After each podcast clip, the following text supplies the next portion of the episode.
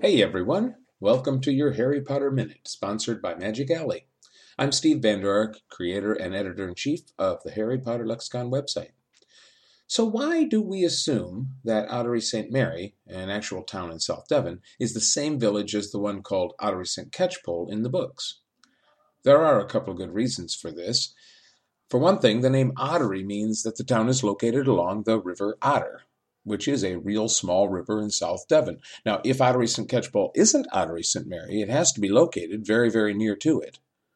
Another clue is the fact that quite a few places in the stories are found in that immediate area. Rowling attended university at Exeter, which is located there. She set a significant part of the stories in that corner of Britain, and borrowed a lot of names. If you look at the map, you'll find Budleigh Salterton near Exeter, which lends its name to Budleigh Babberton, where Slughorn had been hiding out in a muggle house.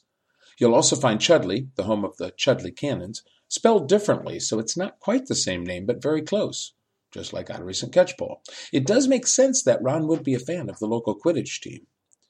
You'll also find the town of Dawlish there, whose name Rowling borrowed for the Auror, John Dawlish.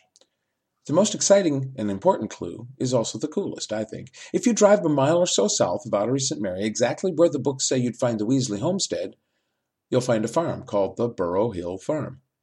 No kidding. I visited that very farm while researching my book In Search of Harry Potter. Weird thing is, my GPS quit on me just as I drove down that little lane that led to the farm. I can't help but suspect that Rowling used that name intentionally. As I said, she spent several years here going to university, so it's certainly possible that she saw that name, Burrow, and saw it as the perfect name for the home of the Weasley family, even describing it as being in the exact same place just south of the village, whose name she also borrowed. That's it for this Harry Potter Minute, sponsored by Magic Alley.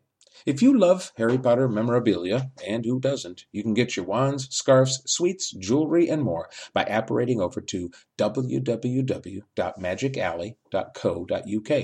There you can shop to your heart's content. That's Magic Alley with an EY at the end. And if you can't get enough Harry Potter canon facts, head on over to the Harry Potter Lexicon website at www.hp-lexicon.org. That's it for this time. Apparating out.